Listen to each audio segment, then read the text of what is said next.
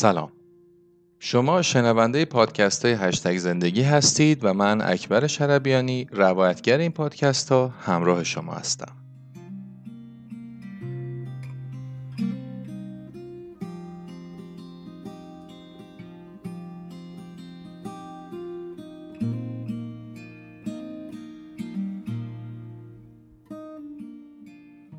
اول از همه باید سال نو رو خدمت همتون تبریک بگم. من چند سال پیش یه مطلبی از آقای غلامرضا میناخانی خوندم که یکی از درمانگران خیلی خوب کشور هستن و دوست داشتم که این رو قبل از اینکه این اپیزود رو شروع بکنم و در سال جدید برای شما هم بخونم.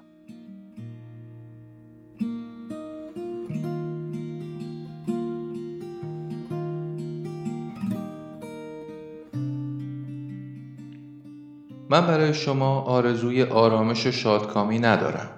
چرا که به تجربه در زندگی شخصی دریافتم که در لحظه هایی که احساس ناکامی می کردم یا از نامرادی های روزگار شاکی بودم درست در همان لحظه ها معنایی نهفته بود که زندگیم را پرشورتر کرده است. سالی که در آن اتفاق ناخوشایند نباشد به درد مرده ها می خورد نه زنده ها که زندگی پویاست و زندگی پویا هر لحظه دچار اتفاقهای متفاوت می شود چه خوشایند چه ناخوشایند. من برای شما آرزوی سالی خوب ندارم که زندگی سینوس دارد و اگر همیشه در بالای سینوس باشیم هیچگاه لذت سقوط و برخواستن را درک نخواهیم کرد. زندگی انگار باید بالا و پایین داشته باشد که اگر روزی فقط بالا بود یا فقط پایین حتما نشانه مرگ آن زندگی است. مثل نوار مغزی که وقتی به خط صاف می‌رسد نشانه مرگ است نه زندگی. من برای شما سالی پویا و پرشور آرزو دارم. امیدوارم امسال زندگیتان جاری باشد. ارادتمند غلام رضا میناخانی.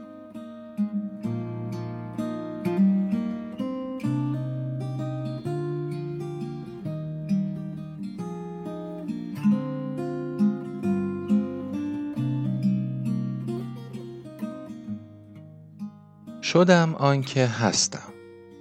اثر اروین یالوم. ترجمه مهرنوش شهریاری. اپیزود یازدهم. فصل هفدهم.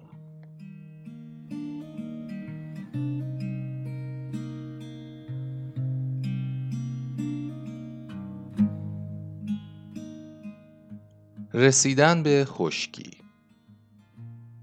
در سال 1964 یعنی سومین سال کارم در استنفورد تصمیم گرفتم در یک دوره آموزشی هشت روزه در انستیتو تجربی آموزش ملی کنار دریاچه اروهد در جنوب کالیفرنیا شرکت کنم.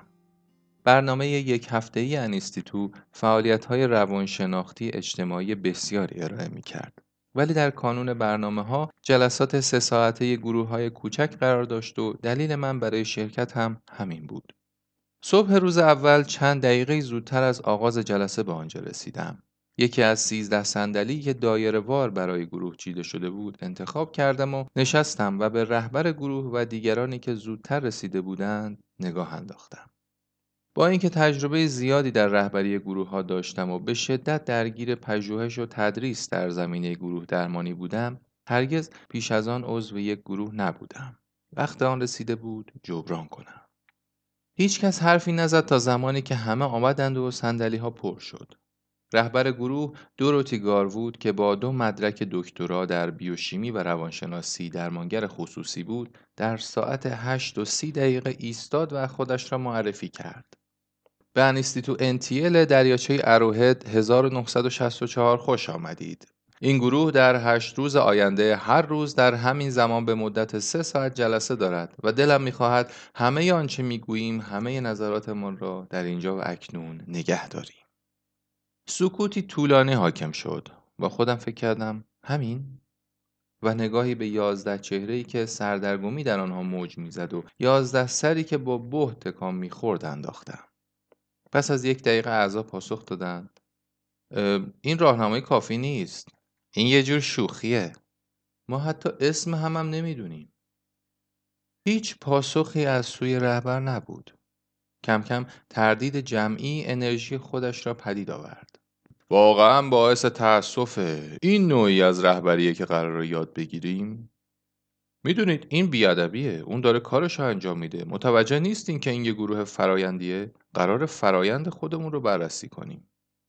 بله درسته. حدس من اینه چیزی بیشتر از حدس البته که اون دقیقا می‌دونه داره چیکار می‌کنه. نه نه نه. این یه باور کورکورانه است. من هیچ وقت از باور کورکورانه خوشم نمی اومده حقیقت اینه که ما داریم دست و پا می‌زنیم و اون کجاست؟ شک ندارم به ما کمک نمی‌کنه. اعضا بین این نظرات مکس کوتاهی می‌کردند تا پاسخی از رهبر بگیرند ولی او لبخند می‌زد و ساکت بود. دیگر اعضا هم جان گرفتند. آخه چطور می‌تونیم در اینجا و اکنون باقی بمونیم؟ وقتی هیچ تاریخچه مشترکی با هم نداریم. ما همین امروز برای اولین بار هم دیگر رو دیدیم. من همیشه با اینجور سکوتا مشکل داشتم. بله بله منم همینطور. پول زیادی پرداخت کردیم و اینجا نشستیم و وقتمون رو تلف می‌کنیم. من شخصا سکوت رو دوست دارم. ساکت نشستن اینجا با شما حالم و جا میاره. خب منم همینطور. دارم میرم سمت مراقبه. احساس می‌کنم تمرکز دارم و برای همه چی آمادم وقتی درگیر این تعاملات شدم و با آنها فکر کردم بینشی ناگهانی بر من غالب شد. چیزی را آموختم که بعدها آن را با هسته اصلی روی کردم در گروه درمانی ترکیب کردم. من در آن لحظه شاهد یک پدیده ساده ولی فوق مهم بودم. همه اعضای گروه در معرض یک محرک منفرد قرار گرفته بودند که در یک نمونه درخواست رهبر برای ماندن در اینجا و اکنون بود و هر یک از اعضا به شکلی کاملا متفاوت پاسخ داده بودند. یک محرک منفرد مشترک و یازده پاسخ متفاوت. چرا؟ تنها یک پاسخ ممکن برای این معما وجود داشت. آنجا یازده دنیای درونی متفاوت حضور داشت. و این یازده پاسخ متفاوت می توانست شاهراهی باشد به این دنیاهای متفاوت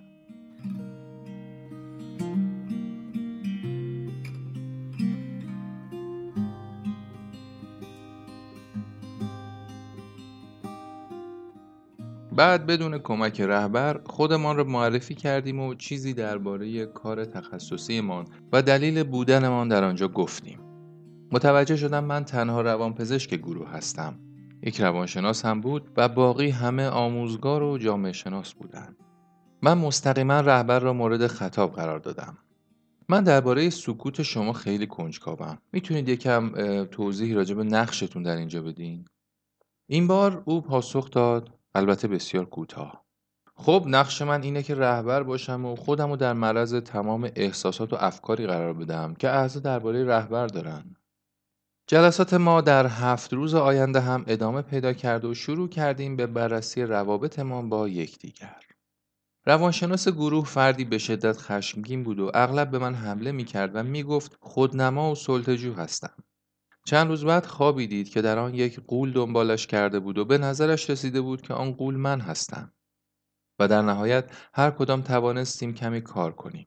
من روی ناراحتیم از خشم او و او روی احساسات رقابت آمیزی که من در او برانگیخته بودم و توانستیم روی برخی بیاعتمادی های موجود میان افراد همحرفه ما کار کنیم. از آنجا که من تنها پزشک در این کنفرانس بودم از من خواسته شد از فردی مراقبت کنم که عضو گروه دیگری بود و به دنبال فشار روانی حاصل از گروه دچار یک واکنش روان پریشانه شده بود که در نهایت به بستریش منجر شد این نتیجه هرچه بیشتر مرا به نیروی موجود در گروه های کوچک آگاه کرد.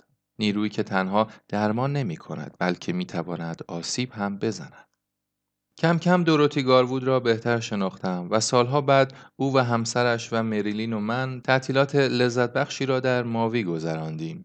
او به هیچ وجه فرد دریغ کننده نبود ولی با سنت کلینیک تاویستاک آموزش دیده بود یک مرکز بزرگ آموزش روان درمانی در لندن که در آن رهبر بیرون از گروه باقی میماند و همه مشاهداتش را به پدیده های گروهی جمعی محدود می کرد. سه سال بعد در یک فرصت مطالعاتی در کلینیک تاویستاک منطق او را برای آن نوع رهبری روشنتر درک کردم.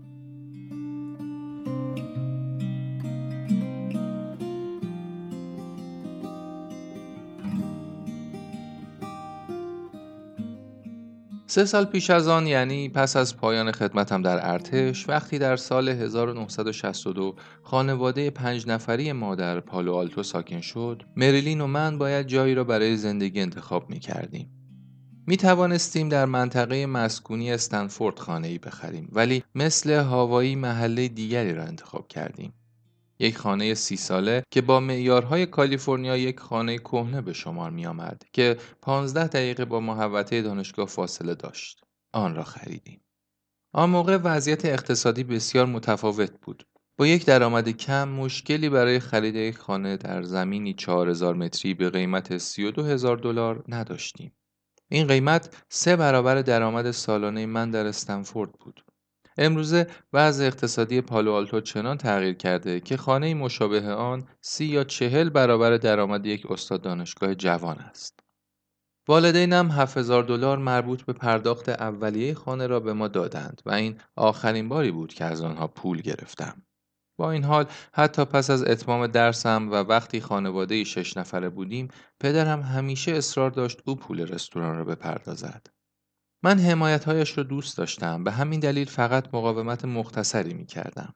و این سخاوتمندی او را به ارث بردم و عینا برای فرزندان بزرگسالم انجام می دهم که آنها هم به نوبه خود مقاومت مختصری می کنند. این مسیری است برای به خاطر سپرده شدن. وقتی صورت حساب فرزندانم را می پردازم، اغلب چهره پدرم را به یاد می آورم و ما هم مانند پدرم توانستیم هزینه اولیه نخستین خانه فرزندمان را بپردازیم. وقتی خودم را به دپارتمان معرفی کردم متوجه شدم وظیفه سرپرستی یک بخش بزرگ در بیمارستان ارتشی جدید استنفورد که ده دقیقه با دانشکده پزشکی فاصله داشت و کاملا توسط اعضای هیئت علمی استنفورد اداره می‌شد بر عهدهام گذاشته شده است. با اینکه دستیاران را سرپرستی می کردم یک گروه درمانی فرایندی یعنی گروهی که در آن شیوه ارتباطمان با یکدیگر را بررسی می کردیم هم برای دانشجویان پزشکی ترتیب دادم و باز زمان کافی داشتم که در سخنرانی های بخش و همایش های پژوهشی شرکت کنم. در بخش بستری خوشحال نبودم. حس می کردم بسیاری از بیماران که تقریبا همه از سربازان جنگ جهانی دوم بودند پذیرای رویکرد من در درمان نیستند. بسیار محتمل بود که سود ثانویهشان از بیماری بسیار بالا باشد. مراقبت های پزشکی رایگان، اقامت و تغذیه رایگان و محل سکونت راحت. اواخر سال نخست کاریم به دیوید همبرگ گفتم فرصت های پژوهشی کمی برای علایق شخصیم در بخش بیمارستان پیش بینی می کنم. وقتی پرسید دوست دارم کجا کار کنم به بخش بیماران سرپایی استنفورد اشاره کردم. کانون برنامه های آموزشی دستیاران و جایی که می توانستم یک برنامه گروه درمانی برای آموزش و پژوهش در آن ترتیب دهم. از آنجا که کارم را دیده بود و چندین بار در سخنرانی هایم در راندهای بزرگ بخش شرکت کرده بود به کارم آنقدر اعتماد داشت که درخواستم را پذیرفت. او همواره کمک کننده و پشتیبان بود و از آن به بعد تا سالها هیچ مسئولیت اجرایی بر عهدهام نگذاشت و برای پیگیری علایق بالینی آموزشی و پژوهشی هم آزادی تقریبا کاملی داشتم.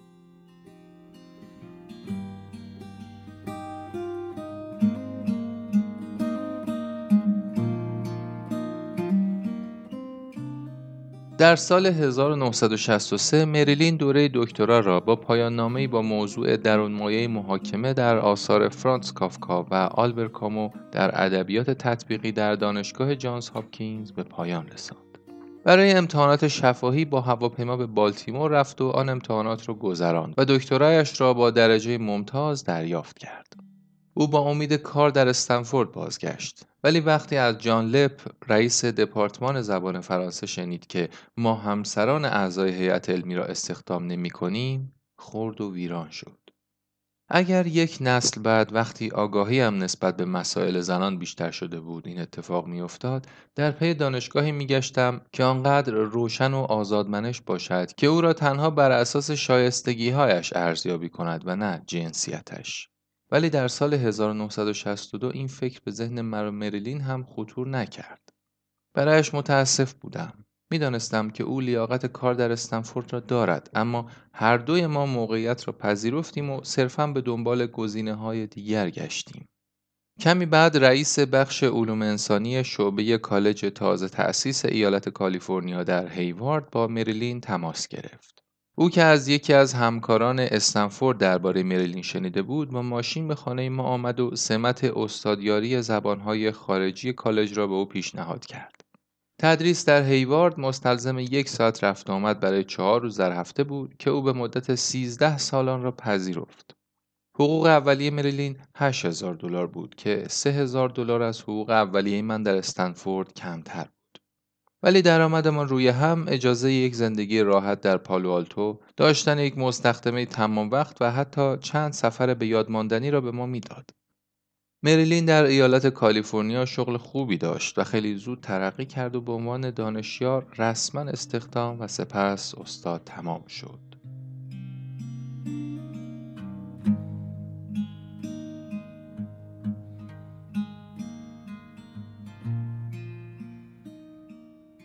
برای 15 سال به عنوان متخصص بالینی، معلم، پژوهشگر و نویسنده درسنامه به شدت درگیر گروه درمانی در استنفورد شدم. در کلینیک بیماران سرپایی یک گروه درمانی را شروع کردم که در آن دانشجویانم یعنی دوازده دستیار سال اول روانپزشکی گروه را از طریق آینه دو طرفه مشاهده می کردند. درست همانجور که من در زمان دانشجویی گروه جری فرانک را تماشا کرده بودم. ابتدا گروه را همراه با یکی دیگر از اعضای هیئت علمی رهبری می کردم. ولی سال بعد شروع کردم به رهبری گروه همراه با یکی از دستیاران روانپزشکی که یک سال در گروه با من میماند و بعد جایش را به یک دستیار دیگر می‌داد. روی کردم آرام آرام به سمت یک رهبری شخصیتر و شفافتر می‌رفت و از سبک تخصصی سرد و کنارگیر دور می‌شد. از آنجا که اعضای گروه همه کالیفرنیایی و بیرو در بایستی بودند یکدیگر را با نام کوچک صدا می‌زدند و هرچه میگذشت نامیدنشان با نام خانوادگی یا نامیدنشان با نام کوچک در حالی که آنها مرا دکتر یالوم صدا می‌زدند برایم سختتر و عجیبتر می‌شد. پس این گام تکان دهنده را برداشتم و از گروه خواستم مرا ارو صدا کنند. ولی برای سالها هنوز به هویت حرفه‌ایم چسبیده بودم و مانند دیگر پزشکان بیمارستان استنفورد روپوش سفید می پوشیدم. بالاخره آن را هم کنار گذاشتم و به این باور رسیدم که آنچه در درمان مهم است صداقت و شفافیت شخصی است نه اقتدار حرفه‌ای.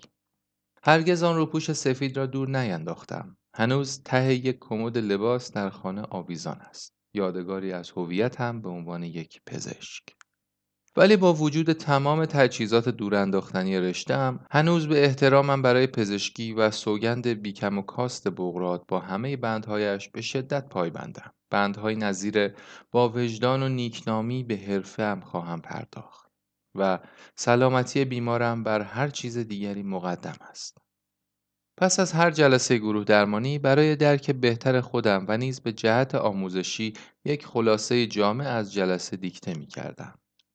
استنفورد هم با دست و دلبازی یک منشی در اختیارم گذاشته بود. در مرحله ای که محرک دقیقش را به خاطر ندارم به این نتیجه رسیدم که خواندن خلاصه من از جلسه ممکن است برای بیماران مفید باشد و برانگیزنده تفکر پس از جلسه این شیوه منجر شد به تجربه به شدت غیرمعمول در زمینه شفافیت درمانگر روز بعد از هر جلسه یک نسخه از خلاصه گروه را برای تمام اعضای گروه پست می کردم. هر خلاصه به مسائل اصلی جلسه معمولا دو یا سه موضوع و میزان مشارکت هر عضو و رفتارهایش در جلسه می پرداخت. من دلیل بیان هر یک از جملاتم در گروه را به آن اضافه می کردم و اغلب چیزهایی که باید می گفتم و یا از گفتن آنها پشیمان بودم را نیز به آن می افزودم. گروه اغلب جلسه را با بررسی خلاصه من از جلسه قبل آغاز می کرد. اعضا گاهی با من مخالف بودند و گاهی به آنچه از قلم افتاده بود اشاره می کردند. ولی تقریبا همیشه یک جلسه با انرژی و تعامل بیشتر از قبل آغاز می شد. این تمرین را بسیار سودمند یافتم و خلاصه ها را تا زمانی که گروه ها را رهبری می کردم ادامه دادم. وقتی دستیاران در رهبری گروه کمکم می کردند یک هفته در میان خلاصه ها را می نوشتند.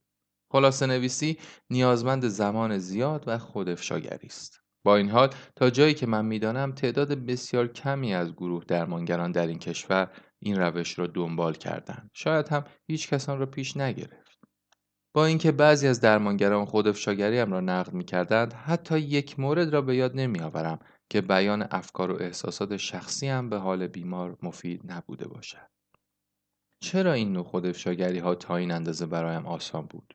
یک چیز قطعی است تصمیم گرفته بودم در هیچ یک از دوره های آموزشی پس از فارغ التحصیلی ثبت نام نکنم هیچ یک از انیستیتوهای روانکاوی فرویدی یونگی و یا لکانی من کاملا از تمام قانونهای کنترل کننده آزاد بودم و تنها با نتایج کارهای خودم که با دقت بر آنها نظارت می کردم هدایت می شدم.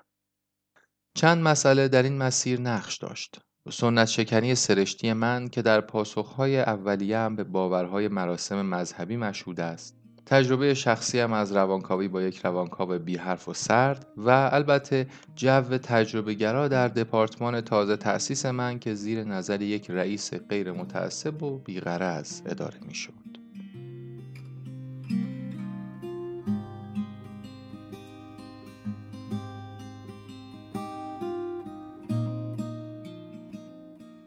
جلسات هفتگی دپارتمان مورد علاقه من نبود. همیشه حضور داشتم ولی به ندرت صحبت می کردم. به هیچ یک از موضوعات مطرح مانند منابع مالی، دریافت کمک هزینه، تخصیص اعتبار یا جر و بحث بر سر فضای مربوطه، رابطه با دیگر دپارتمان ها و گزارش های رئیس دانشکده علاقه نداشتم. آنچه مرا به اشتیاق می آورد گوش کردن به صحبت های دیوید همبرگ افکار عمیق و مدبرانش، شیوه هایش برای حل تعارضها و مهمتر از همه سخندانی شگفتانگیزش را تحسین می کردم. من کلام افراد را همان گونه دوست دارم که دیگران یک اجرای موسیقایی را. کلمات یک سخنران خوشقریه و با استعداد مرا به خلصه می‌برد. روشن بود که من هیچ مهارت اجرایی ندارم و هرگز برای کارهای اینچنینی داوطلب نشدم و مسئولیتی بر عهده هم گذاشته نشد. راستش فقط می‌خواستم که به حال خود رها شوم تا بتوانم به کارهای پژوهشیم، نوشتنم، درمانم و تدریسم برسم. و تقریبا فوری شروع به نوشتن مقالات برای مجلات تخصصی کردم. این چیزی بود که از آن لذت می بردم و جایی بود که حس می کردم چیزی برای ارائه دارم. فکر می کنم نکند به بیورزگی در کار اجرایی تظاهر می کردم. شاید هم حس می کردم توانایی رقابت با دیگر جوانان چابک سوار دپارتمان را که برای قدرت و شهرت میتاختند ندارم. من تصمیم گرفتم در کنفرانس دریاچه اروهد شرکت کنم. نه فقط برای اینکه عضو گروه بودن را تجربه کنم بلکه چون می‌خواستم تا جایی که ممکن است درباره گروه تی یاد بگیرم. پدیده گروهی مهم و غیر پزشکی که در دهه 1960 با گرفت و همه کشور را در نوردید. حرف تی در گروه تی از واژه آموزش می آمد که به معنای ایجاد مهارت هم در روابط بین فردی و هم در پویایی شناسی گروه است. پایگزاران این روی کرد رهبران انجمن آموزش ملی بودند که نه متخصص بالینی بلکه متخصصین حوزه پویایی گروه بودند که می‌خواستند نگرش و رفتار را در سازمانها تغییر دهند و بعد به افراد کمک کنند تا نسبت به دیگران حساستر باشند.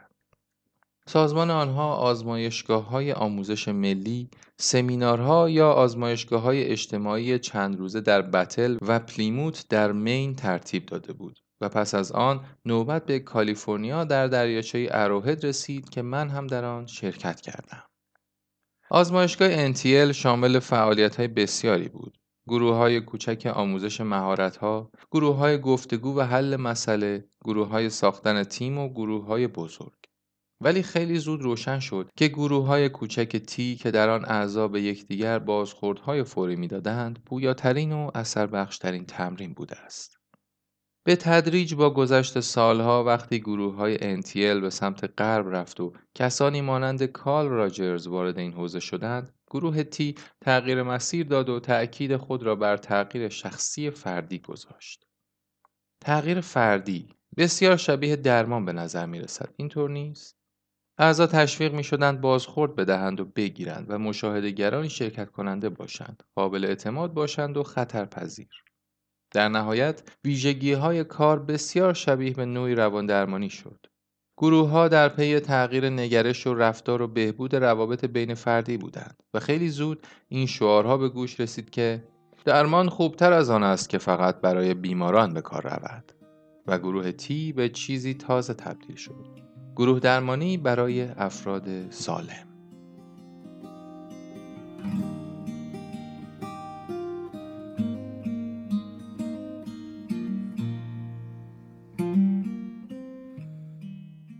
عجیب نیست که این تحول نهایی تهدید بزرگی برای روانپزشکان به شمار می آمد که خود را صاحبان روان درمانی می دانستند و گروه های رویارویی را شکلی بدوی و غیرقانونی از درمان می دیدند.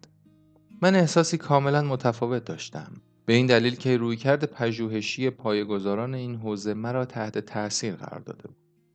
یکی از پیشگامان آن کورت لوین جامعه شناس بود و این گفتهش که نه پژوهش بدون عمل و نه عمل بدون پژوهش موجب شد داده های وسیع و پرمایه‌ای پدید آید که برای من از پژوهش های گروه درمانی مبتنی بر پزشکی بسیار جالب تر بود.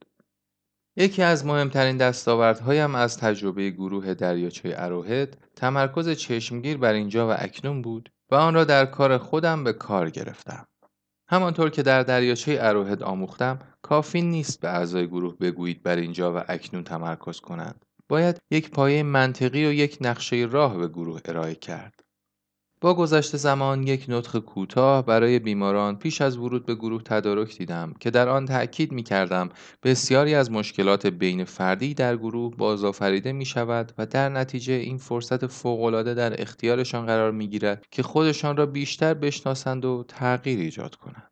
و به دنبال آن می گفتم و این را بارها تکرار کردم که وظیفه آنها در گروه این است که تا می توانند رابطهشان با تک تک افراد گروه و نیز رهبران گروه را بفهمند. بسیاری از اعضای جدید برخی جنبه های این نطخ را گیج کننده میافتند و این اعتراض را مطرح می کردند که مشکل آنها با رئیس، همسر، دوستان و یا با خشم خودشان است.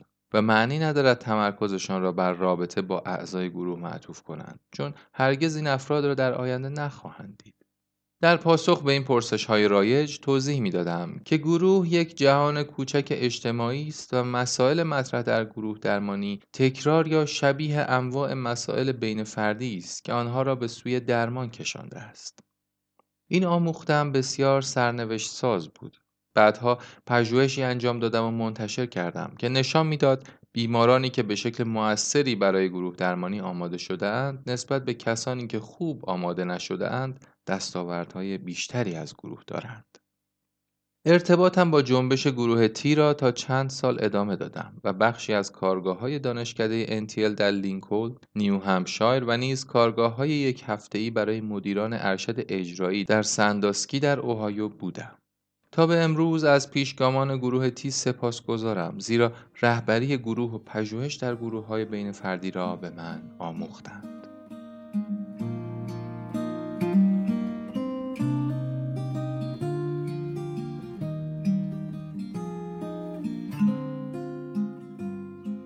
به تدریج در طول سالها برنامه آموزشی گروه درمانی فشرده‌ای برای دستیاران روانپزشکی تدارک دیدم که شامل چند بخش بود. یک سخنرانی هفتگی مشاهده گروه درمانی هفتگی من و بحث پس از گروه داشتن دستیاران به رهبری یک گروه درمانی با نظارت هفتگی و بالاخره شرکت در گروه فرایندی فردی هفتگی که من و یک همکار آن را رهبری می کردیم. دستیاران سال اول با آن همه کاری که بر سرشان ریخته بود با صرف این همه وقت برای یادگیری گروه درمانی چه برخوردی داشتند حسابی شکایت می کردند و غور می زدند. بعضی دستیاران پرمشغله در برابر گذراندن دو ساعت در هفته برای مشاهده گروه مقاومت می کردند و اغلب یا دیر می آمدند یا به کلی در می رفتند. ولی چند هفته که میگذشت پدیده غیرقابل انتظاری روی می‌داد. وقتی اعضای گروه بیشتر با یکدیگر درگیر می شدند و خطر بیشتری میپذیرفتند دانشجویان بیشتر و بیشتر به ماجرایی که پیش چشمشان شکل می گرفت علاقمند می شدند و میزان حضورشان به شدت افزایش می خیلی زود گروه را پیتون پلیس یالوم نامیدند برگرفته از نام یک سریال تلویزیونی دهه 1960 فکر می کنم تأثیر مشاهده این گروه ها را می توان با غرق شدن در یک رمان یا داستان خوش ساخت مقایسه کرد و وقتی درمانگران مشتاق می شوند ببینند چه اتفاقی خواهد افتاد برای من نشانه فرخنده است. حتی حالا پس از نیم قرن کار بالینی چه در درمان فردی و چه در درمان گروهی هنوز در انتظار جلسه بعدی می نشینم و چشم به راه پیشرفتایی هستم که رخ می نماید. اگر این احساس را نداشته باشم اگر با چشم به راهی کمی به جلسه بعدی نزدیک شوم تصور می کنم بیمار هم همین احساس را تجربه می کند و تلاش می کنم که با آن روبرو شوم و آن را تغییر دهم. مشاهده دانشجویان چه تأثیری بر بیماران گروه داشت؟ این پرسش بسیار مهم نگرانم کرد چون متوجه شدم اعضای گروه وقتی دانشجویان پشت آینه هستند چقدر عصبی و ناراحتند. کوشیدم به بیماران اطمینان دهم که دانشجویان روانپزشکی با همان قوانین رازداری کار می کنند که درمانگران حرفه‌ای از آن پیروی می کنند ولی کمک چندانی نکرد. بعد تجربه دیگری را به آزمون گذاشتم. کوشیدم حضور آزاردهنده مشاهدگران را به امری مثبت تبدیل کنم. از اعضای گروه و دانشجویان خواستم پس از پایان جلسه به مدت 20 دقیقه جایشان را با هم عوض کنند. بدین ترتیب اعضای گروه در اتاق مشاهده جلسه مرا با دانشجویان و بعد از گروه درمانی مشاهده می کردن. این گام بیدرنگ هم به فرایند درمان و هم به تدریس روح تازه‌ای دمید.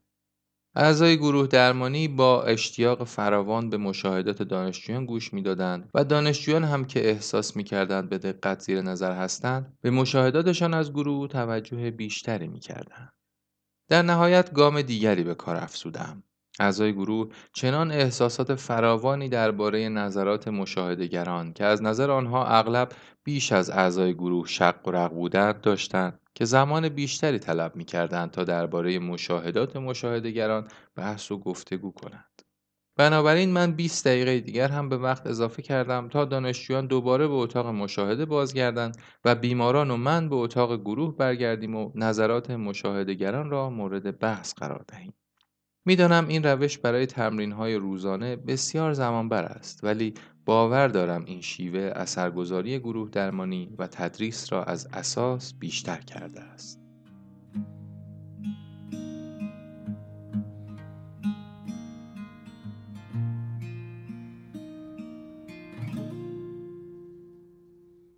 همه اینها خیلی تازه بود.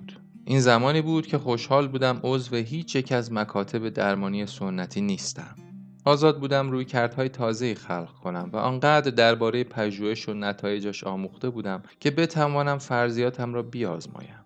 وقتی به گذشته نگاه می کنم از خودم شگفت زده می شدم. بسیاری از درمانگران با تجربه از اینکه دیگران درمان آنها را مشاهده کنند دچار دلهور و ناراحتی می شوند. ولی من کاملا احساس راحتی می کردم.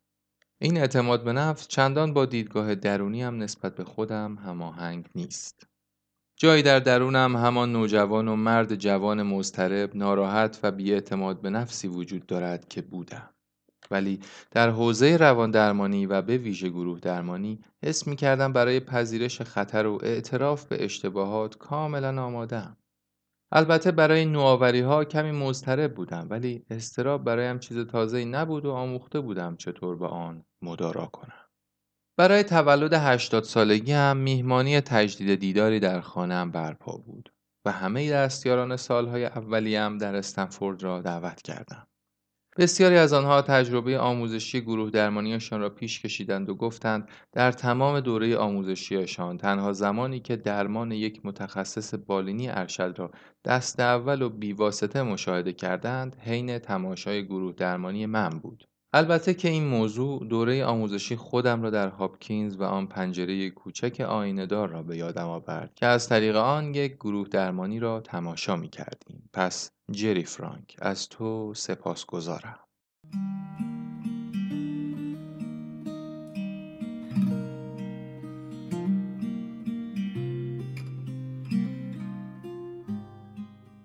اعضای هیئت علمی برای روش تدریسشان ارتقا نمی‌گیرند. این لطیفه قدیمی چاپ کن یا بمیر شوخی نیست این در کار دانشگاهی یک حقیقت است 20 گروه در برنامه های بیماران سرپایی فرصت بینظیر برای پژوهش و انتشار فراهم می کرد. من موضوعاتی نظیر اینکه درمانگران چطور می توانند به بهترین روش بیماران را برای گروه درمانی آماده کنند، ترکیب گروه ها را چطور بسازند، چرا بعضی اعضا خیلی زود گروه را ترک می کنند و مؤثرترین عوامل درمانی کدامند را مورد بررسی قرار دادم. با ادامه تدریس گروه درمانی متوجه شدم این حوزه به شدت نیازمند یک درسنامه است و تمام تجربیاتم هم همچون سخنرانی ها، ها و نوآوری های درمانی را می توان یک پارچه کرده و در یک درسنامه گنجاند. چند سالی از کارم در استنفورد نگذشته بود که شروع به نوشتن رؤوس مطالب چنین کتابی کردم. در این دوران ارتباط تنگاتنگی با انستیتو پژوهش روان هم داشتم که جمعی از پژوهشگران و متخصصان بالینی نوآور همچون گریگوری بیتسن، دان جکسون، پل واتسلاویک، جی هیلی و ویرجینیا استر را شامل می شود.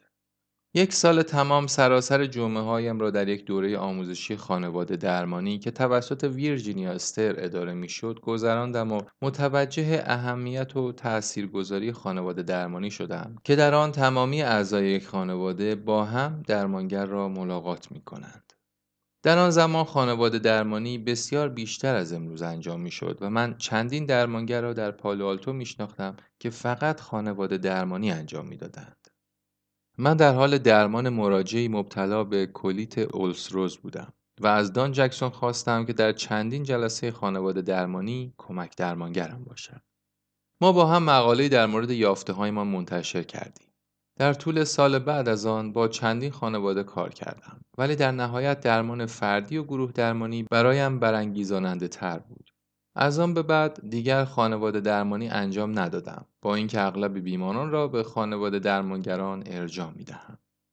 عضو دیگر انستیتو پژوهش روان گریگوری بیتسن انسانشناس مشهور و یکی از نظر پردازان نظریه وضعیت بغرنج در اسکیزوفرنیا بود.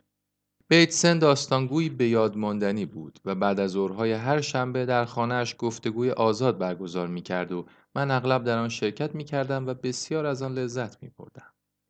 حوزه دیگری که در سالهای هم در استنفورد به آن علاقه داشتم اختلالات جنسی بود که در دوره دستیاری هم وقتی با آزارگران جنسی در انیستیدو پاتاکسنت کار می کردم با آن آشنا شده بودم. در استنفورد همیشه تعطیلات آخر هفته به آزارگران جنسی بستری در بیمارستان ایالتی آتاسکادرو مشاوره می‌دادم و چند تن از آن بیماران را که مبتلا به نظربازی جنسی، نمایی یا اشکال دیگر وسواس یا اجبار جنسی بودند تا چند سال بعد هم ملاقات می کردم. اغلب مردان همجنسگرایی را درمان می کردم که از نگاهی گذشته نگر در درجه اول از دیدگاه جامعه نسبت به خود رنج می بردن. در راندهای بزرگ استنفورد یک سخنرانی درباره کار با این بیماران ترتیب دادم و بلافاصله بعد از آن یک جراح ترمیمی به نام دان لاب که در بخش جراحی استنفورد کار می‌کرد از من خواست در برنامه ای که برای چند تن از بیماران تراجنسی با درخواست تغییر جنسیت با عمل جراحی راه اندازی کرده بود به عنوان مشاور همکاری کنم. واژه تراجنسیتی هنوز ساخته نشده بود. آن زمان این عمل جراحی در ایالات متحده انجام نمی‌شد و بیمارانی که به دنبال تغییر جنسیت بودند باید برای جراحی به تیخوانا یا کازابلانکا می رفتند. بخش جراحی در عرض چند هفته حدود ده بیمار را برای ارزیابی پیش از جراحی به من معرفی کرد. هیچ یک از بیماران اختلال روانی جدی نداشتند و من از عمق و قدرت انگیزه آنها برای تغییر جنسیت یکه خوردم. بیشترشان فقیر بودند و سالها کار کرده بودند تا برای جراحی پول پسنداز کنند. همه از لحاظ ساختار بدنی مردانی بودند که می‌خواستند زن شوند. در آن زمان جراحان هنوز نمی توانستند جراحی دشوارتر تبدیل زن به مرد را انجام دهند. بخش جراحی از یک مددکار اجتماعی کمک گرفته بود تا یک گروه درمانی پیش از عمل را رهبری کند و رفتارهای زنانه را به گروه آموزش دهد. من در یک تمرین کلاسی شرکت کردم که در آن بیماران روی نرده می نشستند و مربی سکه هایی روی دامن آنها میانداخت و به آنها آموزش می‌داد به جای اینکه یک واکنش مردانه نشان دهند و زانویشان را بی اختیار به هم نزدیک کنند تا سکه را بگیرند زانوهایشان را از هم باز کنند تا بتوانند سکه را با دامن خود بگیرند. این برنامه از زمانه خودش بسیار جلوتر بود ولی پس از چند ماه به مشکل برخورد. یکی از بیماران بعد از جراحی به رقاص کلوپ‌های شبانه بدل شد و همه جا از خود به عنوان مخلوق بیمارستان استنفورد نام برد و دیگری به خاطر برداشته شدن اندام مردانش از بیمارستان شکایت کرد. برنامه تعطیل شد و سالها گذشت تا استنفورد دوباره چنین جراحی هایی را از سر گرفت.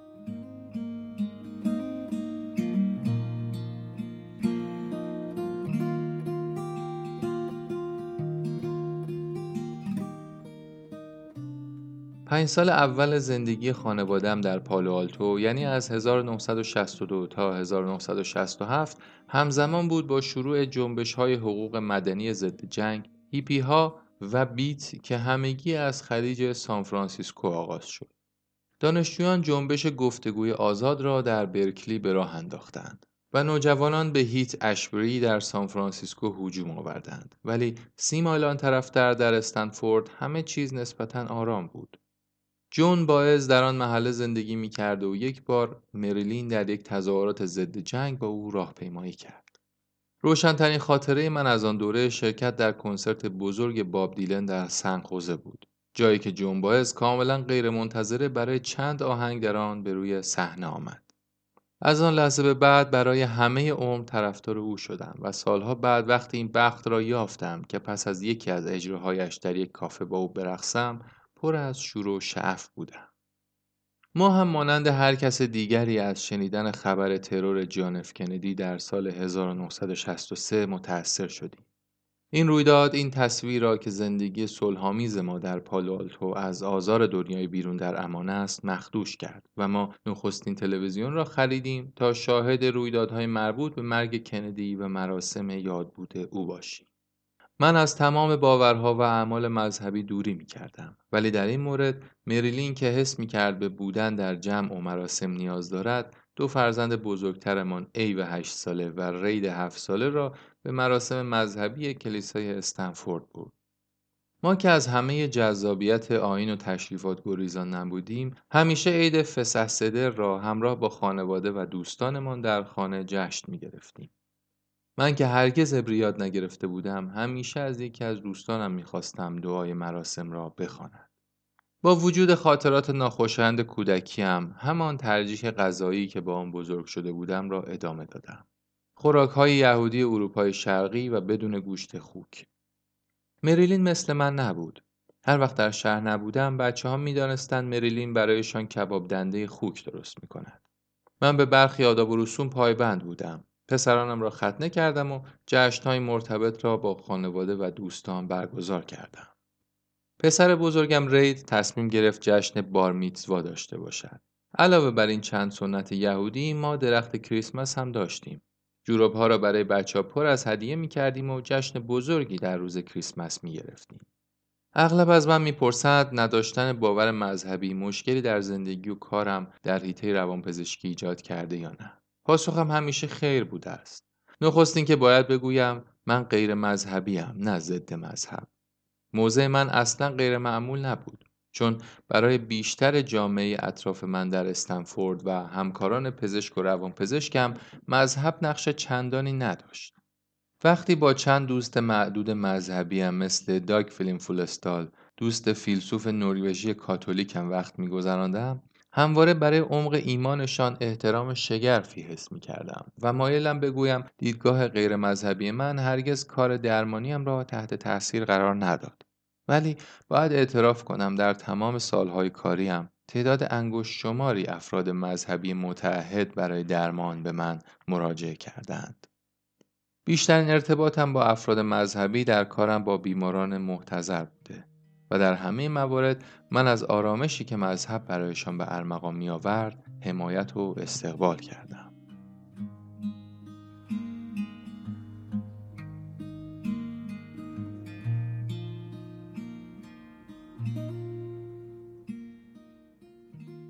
با اینکه در دهه 1960 عمیقا غرق در کار و عمدتا بی علاقه به سیاست بودم ولی تغییرات فرهنگی خواه توجه هم را جلب می کرد. دانشجویان پزشکی و دستیاران روانپزشکی کم کم به جای کفش مناسب صندل می پوشیدند و موهایشان سال به سال بلندتر و آشفته تر می شد. چند تن از دانشجویان برایم نان خانگی هدیه آوردند. ماریجوانا حتی به میهمانی های هیئت علمی هم سرایت کرده بود و آداب و رسوم جنسی از اساس در حال تغییر بود.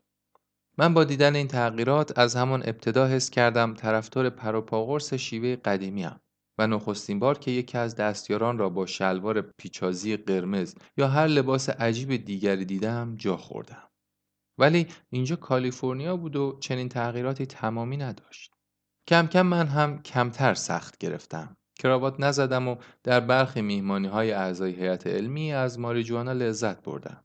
جایی که دیگر من هم شلوار پاچه گشاد می پوشیدم. در دهه 1960 سه فرزندمان مشغول داستان زندگی روزانه خود بودند و چهارمی فرزندمان بنجامین تا 1969 هنوز به دنیا نیامده بود. آنها در مدارس عمومی محلی درس می‌خواندند که پیاده به خانه فاصله زیادی نداشت. دوستانی داشتند، کلاس پیانو و گیتار می‌رفتند، بیسبال و تنیس بازی می‌کردند، اسب سواری یاد می‌گرفتند به بلوبردز و فوراج پیوستند و برای دو بزغاله در حیات پشت خانه یک حصار ساختند. دوستانشان که در خانه های کوچکتری زندگی می کردند اغلب برای بازی به خانه ما می آمدند. خانه ما با نمای سیمانی به سبک اسپانیایی قدیمی ساخته شده بود که در جلویی آن با گلهای کاغذی بنفش روشن احاطه شده بود و پاسیوی آن یک حوز کوچک با فواره داشت. راه اصلی که به خیابان می رسید زیر سلطه یک درخت ماگنولیای بزرگ بود که بچه های کوچک دور آن سه سواری می کردند. یک زمین بازی تنیس محلی نصف بلوک با خانه ما فاصله داشت جایی که دو بار در هفته در آن با همسایه ها و وقتی سه پسرم بزرگتر شدند با آنها تنیس بازی می.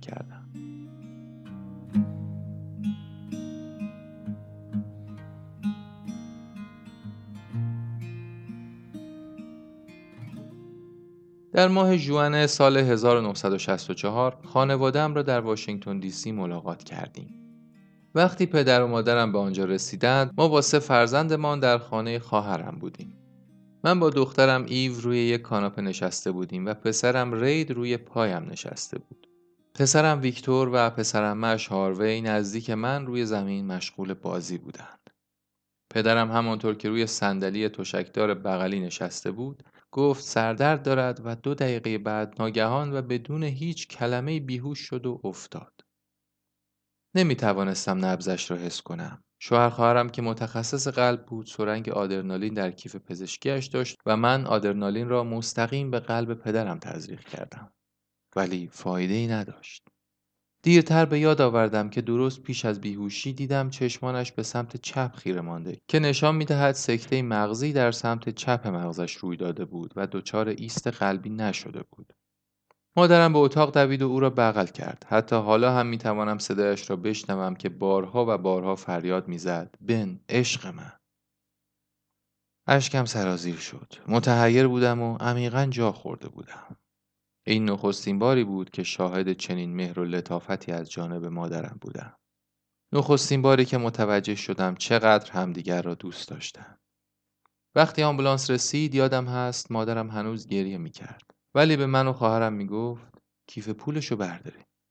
من و خواهرم به درخواستش توجهی نکردیم و هر دو از اینکه در چنین شرایطی به فکر پول است او را سرزنش کردیم. ولی البته حق با او بود. کیف پول کارتها و پولش در آمبولانس ناپدید شد و دیگر پیدا نشد.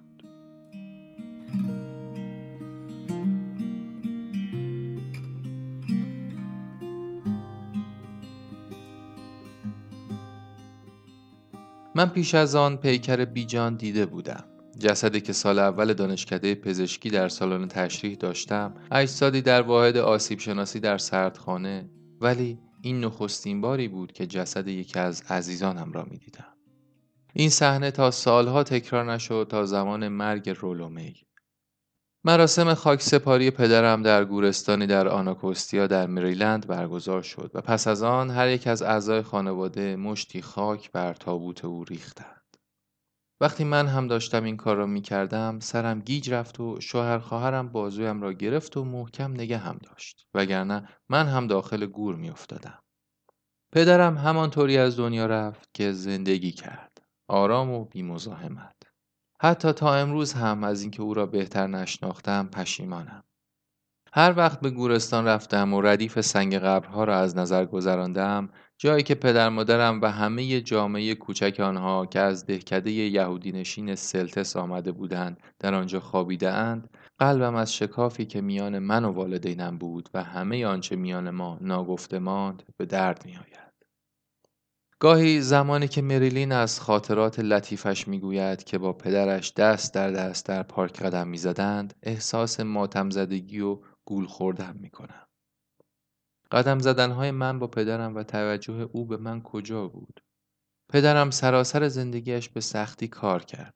مغازش پنج روز هفته تا ساعت ده شب و شنبه شبها تا نیمه شب باز بود. فقط روزهای یک شنبه آزاد بود. تنها خاطره دلنشینم با پدر مربوط به بازی شطرنج یک شنبه هاست. یادم هست همیشه از بازیم لذت می برد. حتی وقتی از ده یازده سالگی شروع کردم به شکست دادن او. برخلاف من او حتی یک بار هم از باختن ناراحت نشد. شاید برای همین همه عمرم با شطرنج عجین بوده است. شاید این بازی پاره از رابطه با پدر ملایم و سخت کوشم را به من پیشکش می کند که هرگز مرا به عنوان یک بزرگسال پخته ندید. وقتی پدرم از دنیا رفت تازه زندگیم را در استنفورد شروع کرده بودم. آن موقع هنوز نمی‌دانستم چقدر خوش اقبالم. سمتی در یک دانشگاه عالی داشتم با استقلال کامل کار می کردم و در فضای آرام و پربرکت شاید با بهترین آب و هوای موجود در دنیا زندگی می کردم. دیگر هرگز برف ندیدم مگر در تفریحگاه های اسکی. دوستانم که بیشتر آنها همکارانم در استنفورد بودند افرادی خوش برخورد و روشن فکر بودند و دیگر هرگز حتی یک جمله ضد یهودی نشنیدم. با اینکه ثروتمند نبودیم مریلین و من این احساس را داشتیم که هر کاری که بخواهیم می توانیم انجام دهیم. گریزگاه مورد علاقه ما در باهای کالیفرنیا در یک منطقه رنگارنگ ولی روستایی به نام مولژ بود. فرزندانمان را یک بار برای کریسمس به آنجا بردیم و آنها از فضای مکزیکی آنجا که لبریز از تورتیلا و پیناتا بود لذت بردند. بچه ها و من از زیرابی و ماهیگیری با سرنیزه لذت می بردیم که نتیجه از چند غذای خوشمزه بود. مریلین سال 1964 برای یک کنفرانس به فرانسه برگشت و بسیار دلش می‌خواست همراه همه خانواده سفری به اروپا داشته باشد. چیزی که اتفاق افتاد از این هم بهتر بود. یک سال کامل را در لندن گذراندیم.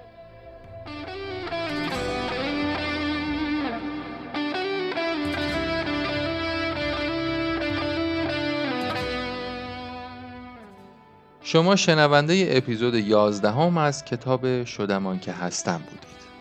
همونطور که می‌دونید این پادکست رو می‌تونید هر هفته از تمام اپلیکیشن های مخصوص گوش دادن به پادکست در اندروید و آی و همچنین از کانال تلگرامی هشتگ زندگی گوش بدید. همیشه از نظرات شما استقبال می‌کنم و می‌تونید اونها رو در Castbox یا کانال و یا با آدرس ایمیلم ارسال کنید. آدرس ایمیل و همینطور لینک کانال تلگرام رو می‌تونید در قسمت توضیحات پادکست پیدا کنید.